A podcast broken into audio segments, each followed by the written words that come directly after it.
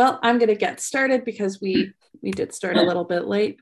Um, so, like I said, welcome here. I'm going to share my screen. We are gathered here today on the lands of the Coast Salish, the Stolo and Kwantlen peoples.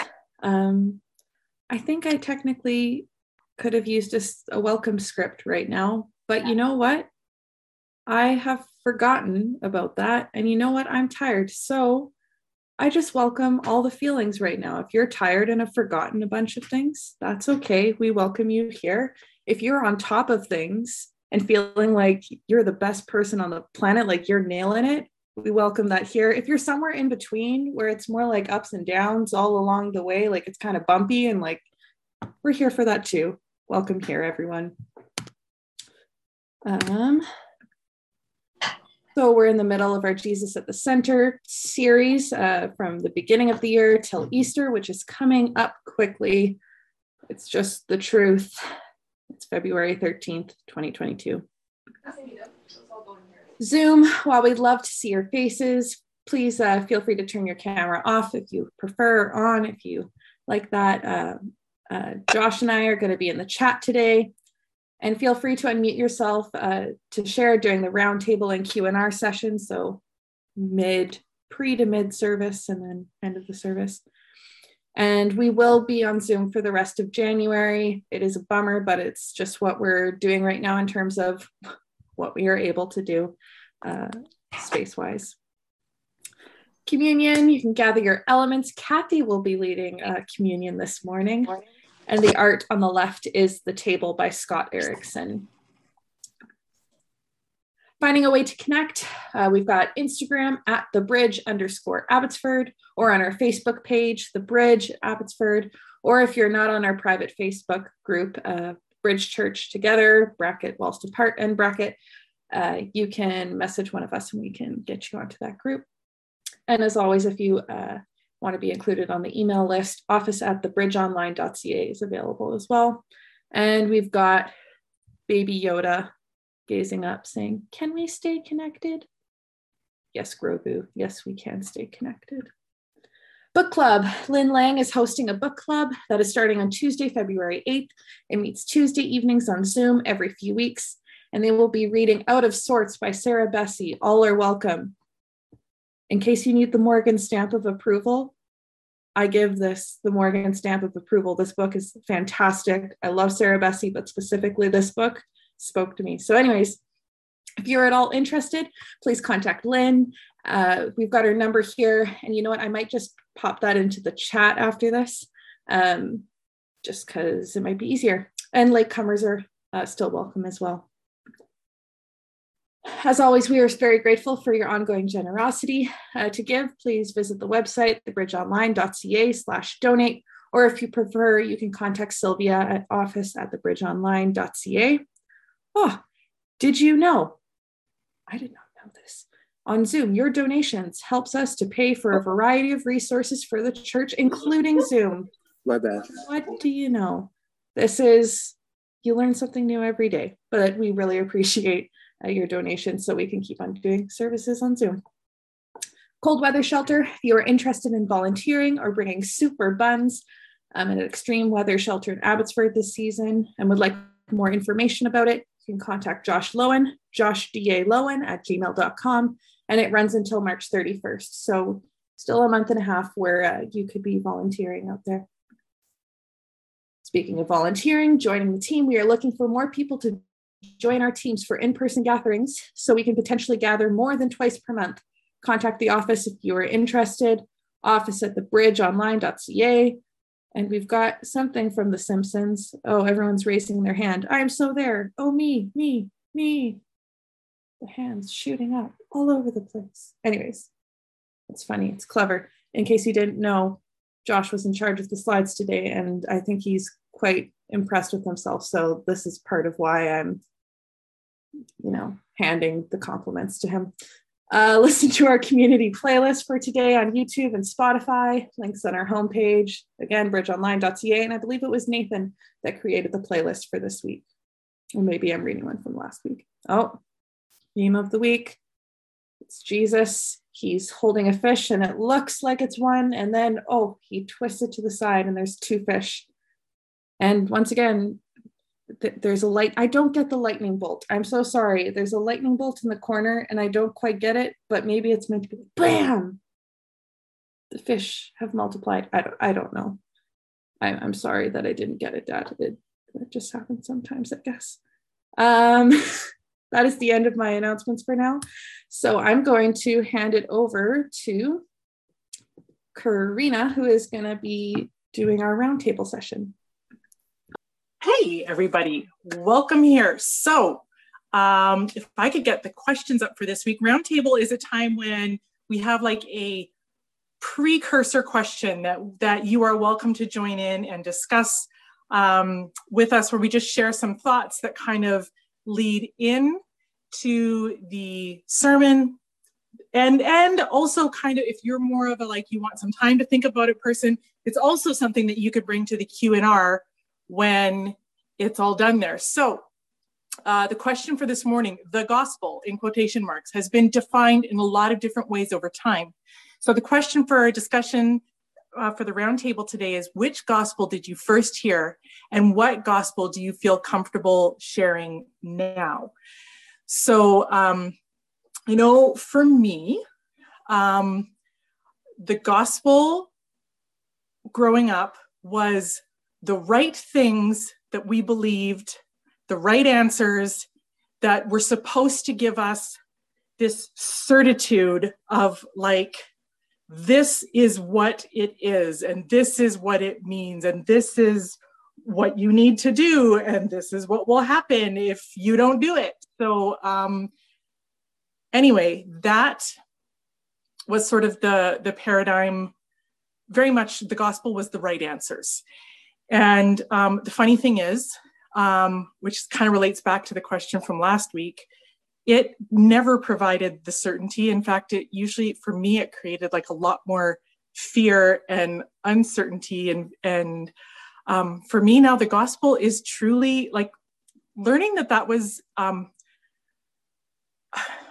okay, it's, it's a big word, but a transliterated word, like a word that just we brought into the English language without really well defining it, but that it really was just an everyday, ordinary word that meant good news has really changed the way that I interact with the Bible, with my faith, with my understanding of God, because if it's a regular everyday word that means good news, then that becomes a really good filter for me in that it it needs to be something that is like actually good news. And it can't just be good news for me. It's got to be something that creates this like relational goodness between people. And and i think it, it might be sarah Bessey that says something like if if our good news is not good news for a single mom in haiti we haven't found the good news yet. And so in some ways it gives me permission and and acts as an invitation to go back to the drawing board if i haven't found a good news interpretation yet. And um, it's really kind of set my faith free. And I love the idea of the gospel now. So I'm curious um, if you, what gospel did you first hear and what gospel do you share or what does it what does it mean for you now if that is something you feel like sharing feel free to just unmute yourself and go ahead and share it and then you can mute yourself when you're done. And I am on my phone right now because we're like running out of computers here in the house with all the people that are here. So um, I'll need somebody who's doing tech to like pay attention to who's coming out or like speaking or whatever like that. So all right, let's let's hear from you. Um, I, I could definitely answer this because um, I actually had an opportunity to share my new gospel with someone a while back. Um, so my my first part of the question is, what gospel did I first hear? And it was um, very much the gospel that Karina described, the one of the right answers and um, people having to change themselves um, in order to come to God and be fully accepted. It was always, oh, you know, you know, salvation is free, but it sure didn't seem that free. You know, there was always an incongruency in my mind when I uh, when I thought about the the first gospel I heard. Um, and where I've come to now, the gospel that I feel comfortable with now is the gospel that you know, for God so loved the the world that He gave His only son, that that you know, everyone, everyone is will will not perish. Everyone is accepted by Him. And I actually had an opportunity to share with a, a friend at work um, a while back and she was just really struggling. And i i just said to her you know what? You just need to know you are absolutely and fully completely accepted by god just the way you are. Absolutely and fully and completely. And you you need to come to a place where you know that and you just rest in it. That there's nothing you have to do. You're just fully completely completely accepted and loved by him and she just kind of the look on her face she was expecting me to tell her i think because I have the reputation as being the church lady, you know, at, my workplace, I think. And I think she was expecting me to, you know, say all these things about stuff she had to change and things she had to do and commitments she had to make. And instead, it was just a, you know, a, a stepping back and a resting in love and come crawling into the lap of God and knowing that you are fully accepted by Him. So, anyway, that's my new gospel that I'm fully comfortable with now. Love that. I'm here for that gospel. That sounds like good news to me. All right. Is there anybody else that, Oh, I hear somebody unmuted. Go for it. Yeah, it's me, Harry. Um, so in my work, I find myself often asked to do what's called an elevator pitch, which is summarize what it is that you do in as long as you might sit, uh, might ride in an elevator with someone. And I sort of thought I've battled with that in work, and I battle with that in an understanding of what the gospel is.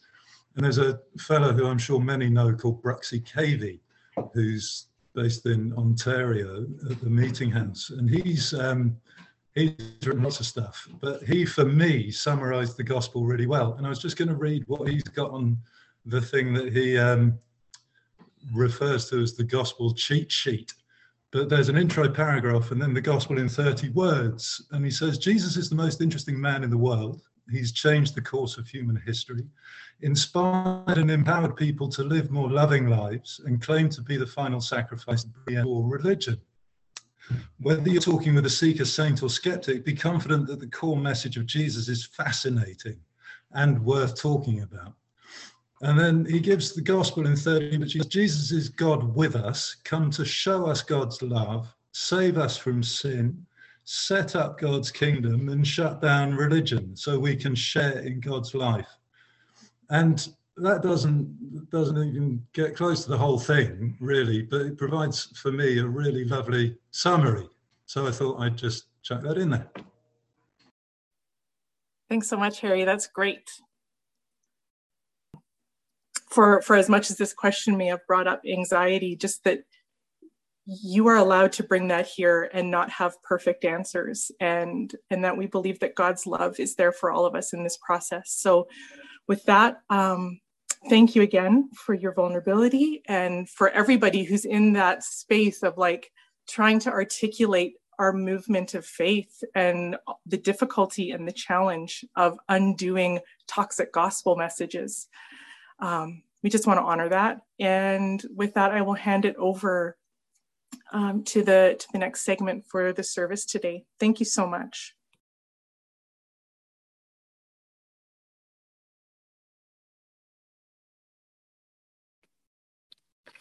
Hello.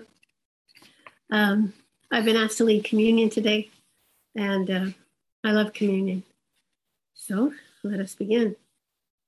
Come to the table of Jesus, our Redeemer. Jesus invites you here as part of the people of God. Come to the table humbly, not because you've earned a place here, not but because you may need mercy and help. Come because you love God and you want to love God more. Come because Jesus first loved us and he gave himself for us. Come because you want to be filled with the Holy Spirit Come because you want to experience the mystery of God's grace. On the night he was handed over, Jesus had a meal with friends. He took a loaf of bread, and after it, giving thanks to God, he broke it. And he gave it to his disciples, and he said, Take, eat. This is my body, which is given for you. Do this in remembrance of me. And after supper, Jesus took the cup of wine. And after giving thanks, he gave it to them and said, Drink this, all of you. This is my blood of the new covenant, which is shed for you and for many for the, give, for the forgiveness of sins. Whenever you drink it, remember me. I'll pray and then we'll um, participate. Let us pray. God, our Creator, thank you for the gift of your Son, Jesus Christ, whose love pursues us our whole life long. Thank you, Jesus, for giving your life to us in word and deed, even to death, even on death, even death on a cross. Come, Holy Spirit, feed us with your love, that we may be filled with power to love God with all our hearts and souls and minds.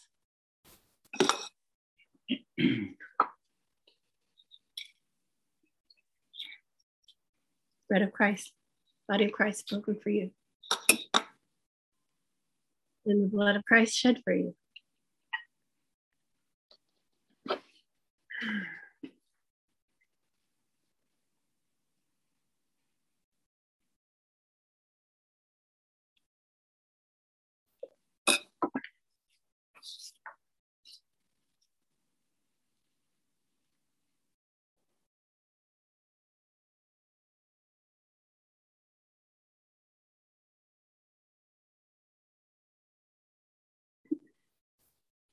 We have come to the Lord's table.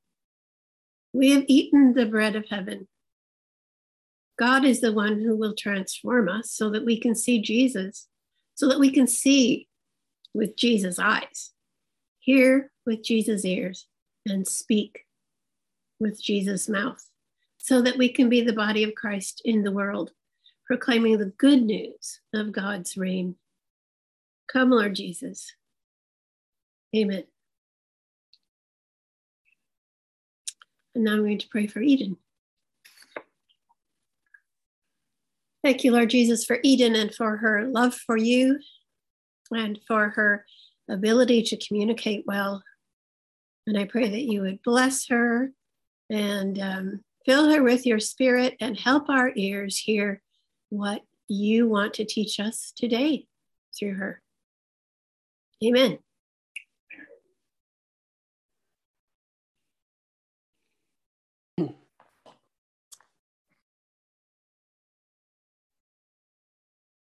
Good morning.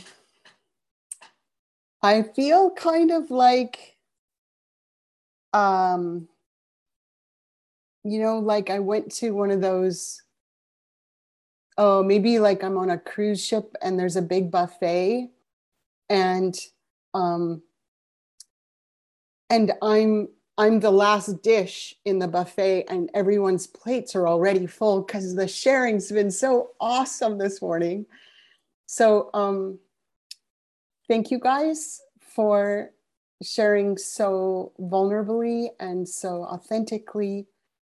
It really makes a huge difference to um, our experience of church. Um, church hasn't always been known as a place where you could be real, and um, and I appreciate that you guys are participating in a in such an authentic way. So if if you're one of the folks who um, who reads the scriptures that we put in the invitation from the lectionary each week, um, there was a bit of a snafu, and those are not the right passages. So you're going to get extra credit in heaven for reading the wrong um, the wrong passages, but it also means that I'm going to actually um, read or summarize all four passages today because I'm going to use them all. And worry not, I have timed this out and we're not going to be here till forever. So we're going to start. The first passage um, is First Kings, and this is just going to be a summary. This is First Kings 17, 8 to 16. So this Old Testament passage is the story of the prophet Elijah hearing God's voice telling him to go to Sidon, and there he would find a woman who would provide for him. So he follows the instructions and he goes to Sidon and he enters the village that he was told to go to, and he sees a woman gathering sticks there. He asks her for some water, and um, she goes to get it for him. And as she's um, as she's kind of on her way, he calls back to her, and he says, um, "Oh, hey, and can you bring me a cake?" And I'm probably pretty sure it's not like a Sarah Pickering version of cake, but probably like just a little a muffin or something. Um, anyways, he he's asked her for that, and um, she turns around and she stops and she explains to him that she really actually only has enough oil and flour for one more meal for her and her son. And then, um, quite dramatically, she says, and then they're probably just going to starve to death. Um, and Elijah says to her, you know, if you use that oil and flour on me, um, then you're not going to run out of oil and flour until it starts to rain again. And the story says that that's how it went. Um, so from there, um, so in the lectionary, you always have an Old Testament passage, a psalm, a gospel, and then an epistle. So um, the second part here is Psalm 146, and I'm just going to read a few verses from it that I want to highlight. Happy are those whose hope is in the Creator of all, maker of heaven and earth, the seas and all that is in them, bringer of justice to the oppressed, bringer of bread to the hungry. The compassionate God sets the prisoner free. The all seeing God opens the eyes of the blind.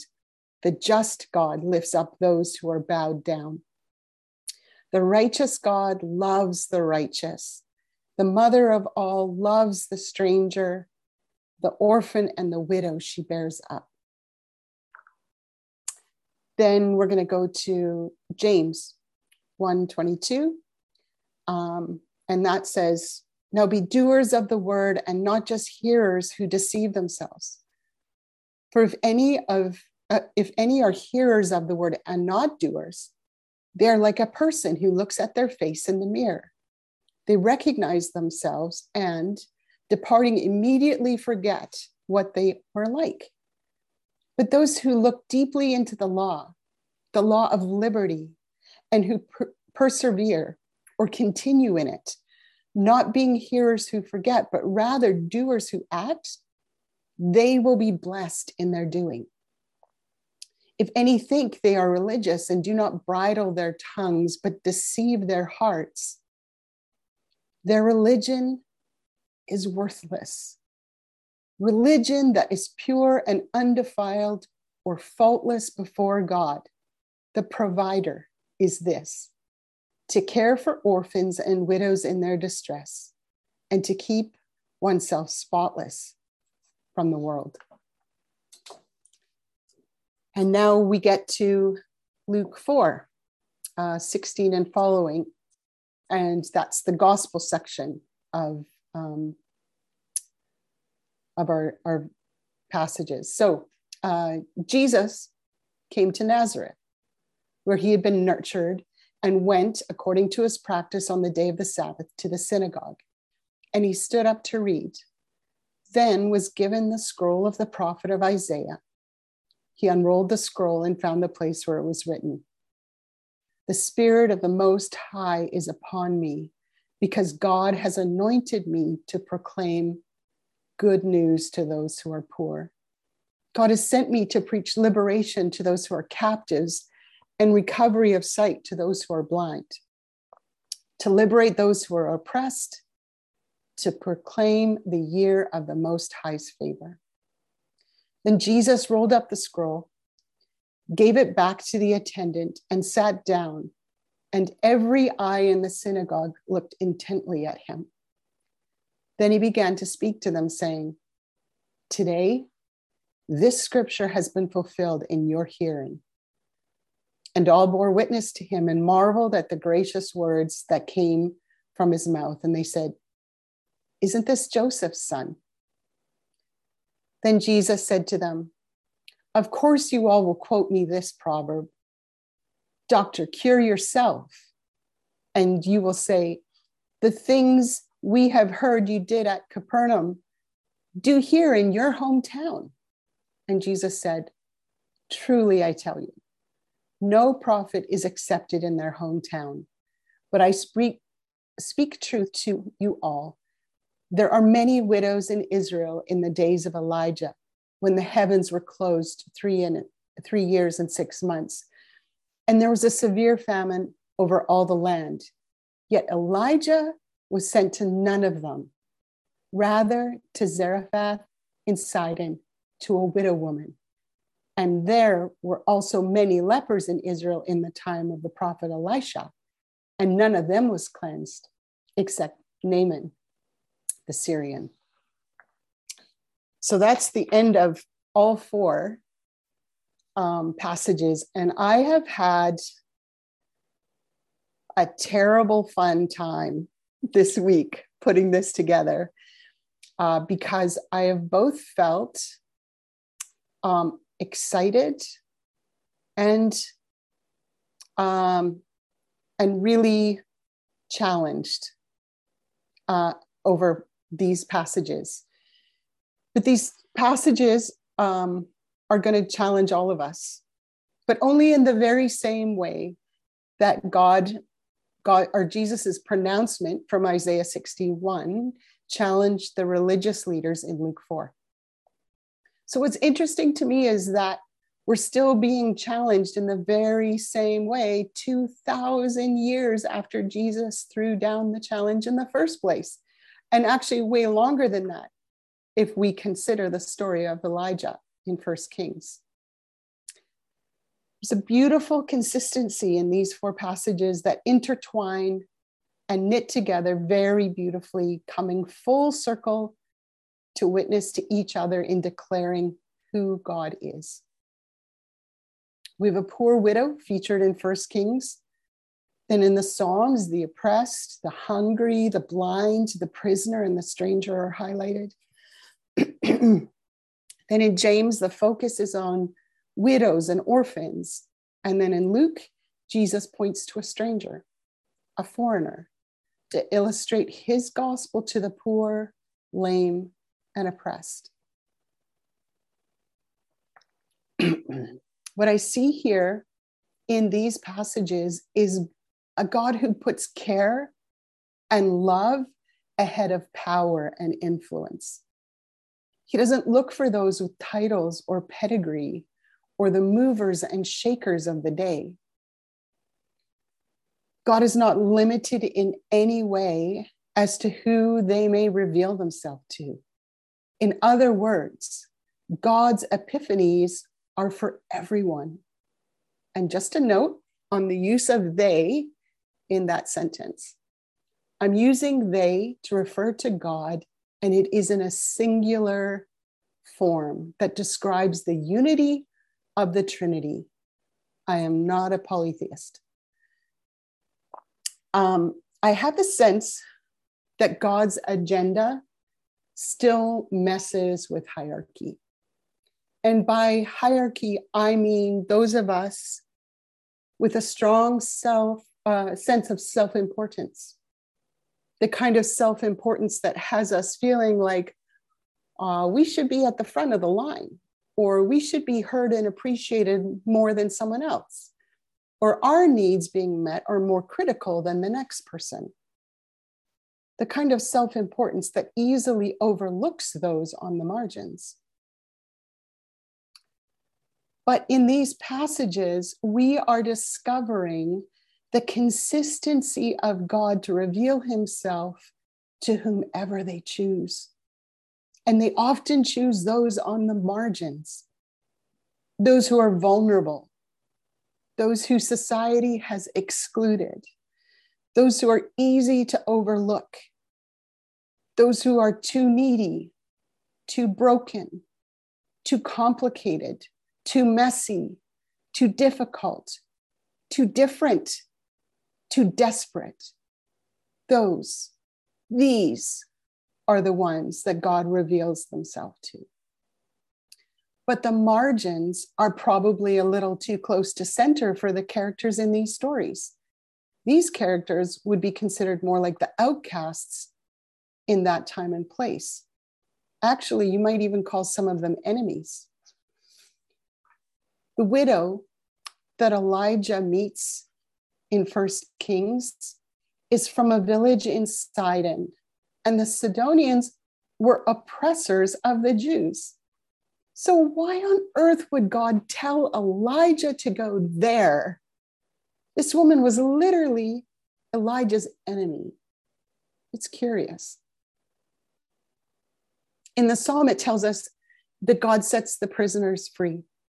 But of course, like we're talking about someone who's been unjustly imprisoned, right?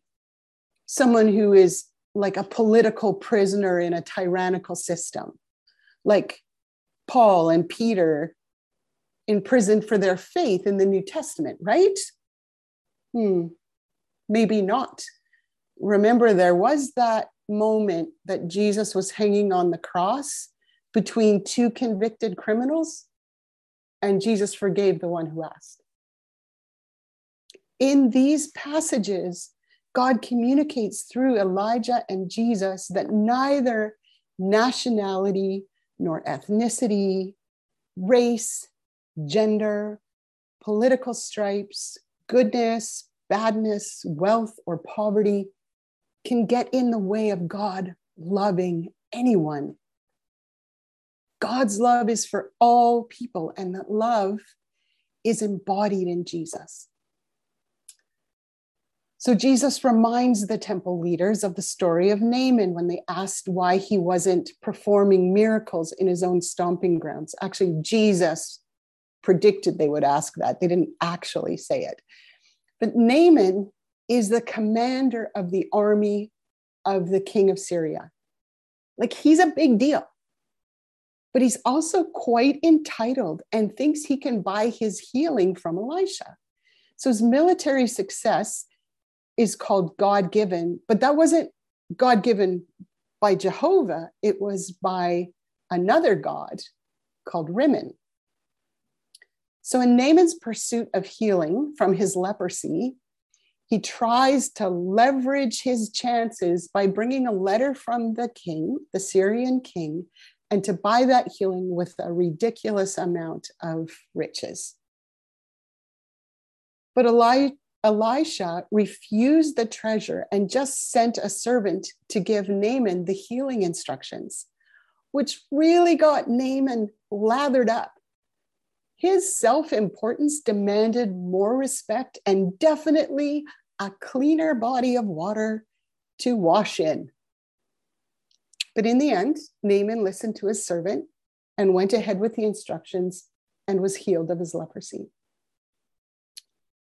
And that's complicated enough as it is, but the plot thickens even more because he goes back to say thank you to Elisha and declares that Elisha's God is the only God and that he will never give a burnt offering to Rimmon again.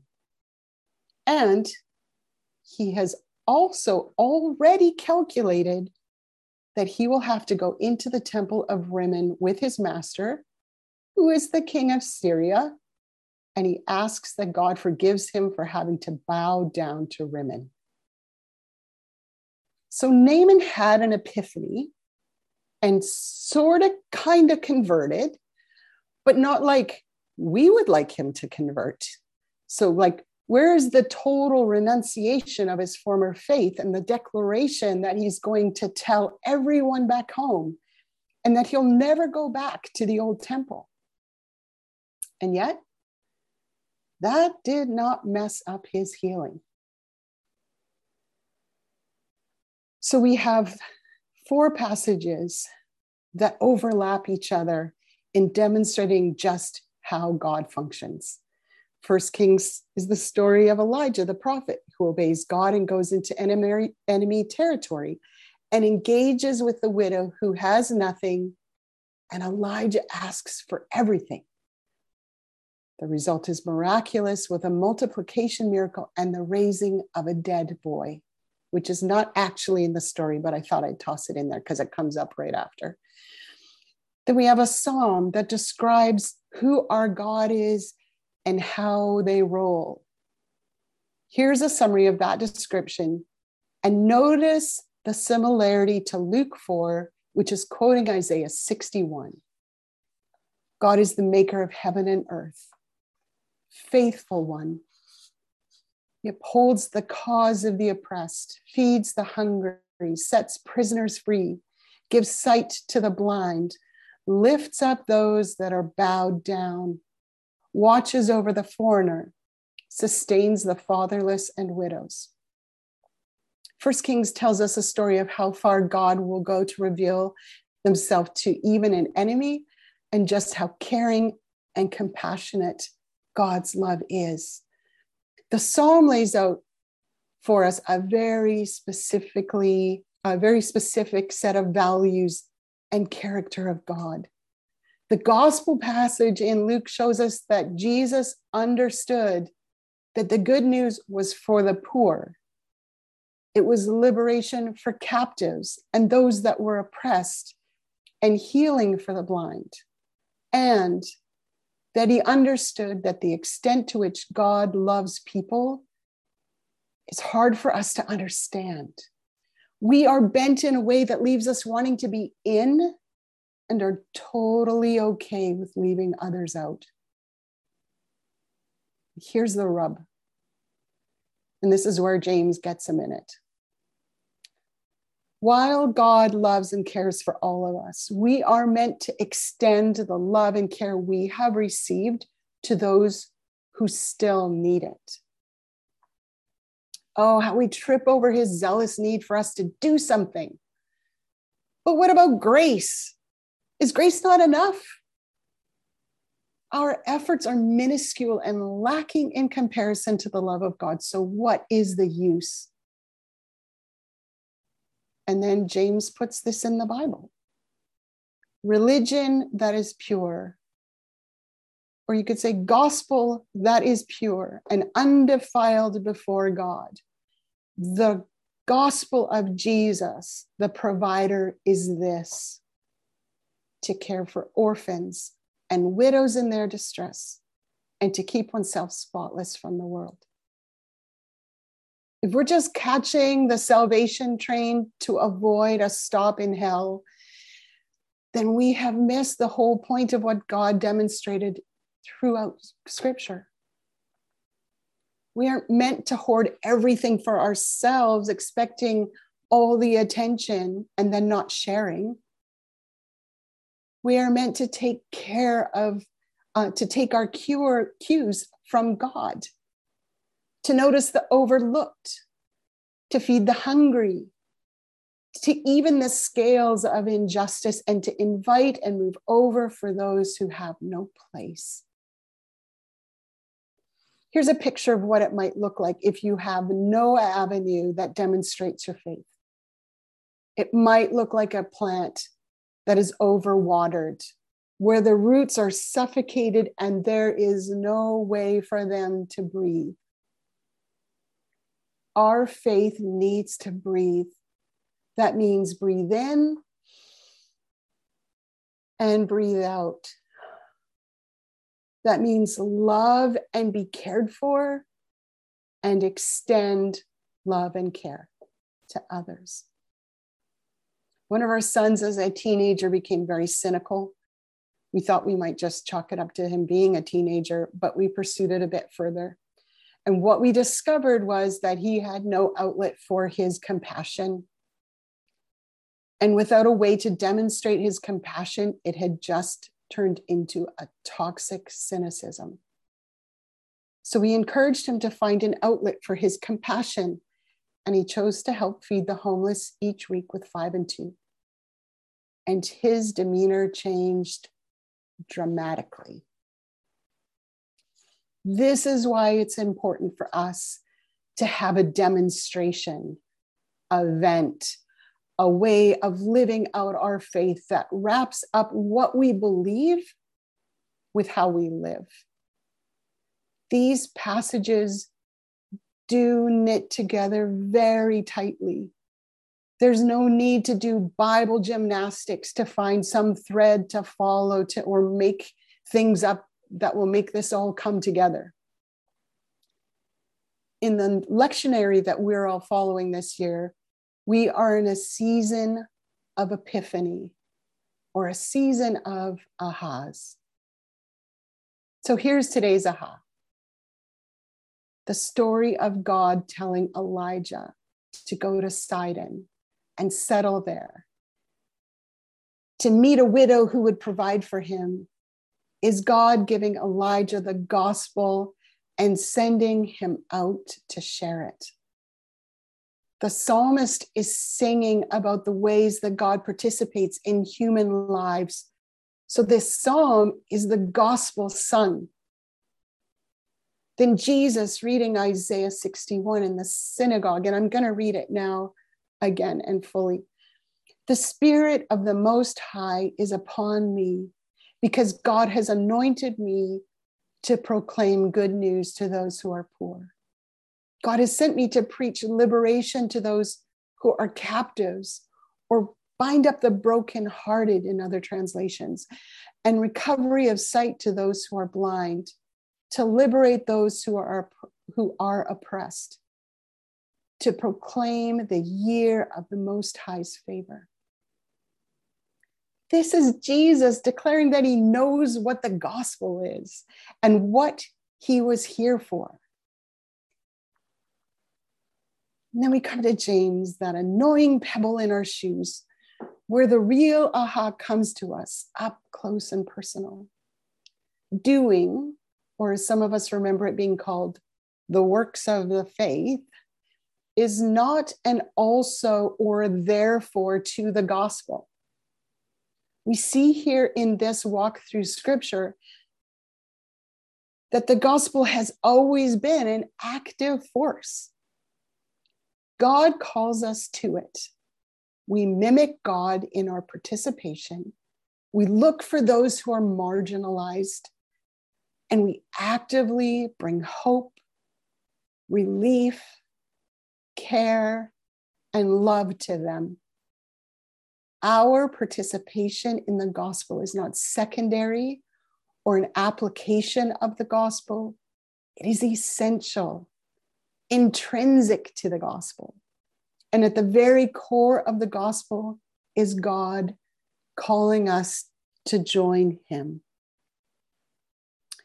We're left with some questions to consider. How do I share the gospel? Do I have a set way of expressing the gospel? Do I feel cynical? Does this bother me? I'll leave you with those questions. I know that they've been weighing on me. This has been equal parts exciting uh, to prepare and also heavy as I sense the implications that this has for me personally. Don't be afraid of this taking you back to something old that you were controlled by. This is not that. This is simply uh, breathing in and breathing out what God has given us. We breathe in love and care for Him, and we breathe it out as God has given it to us. I want these actions to feel as natural as that. So let's pray.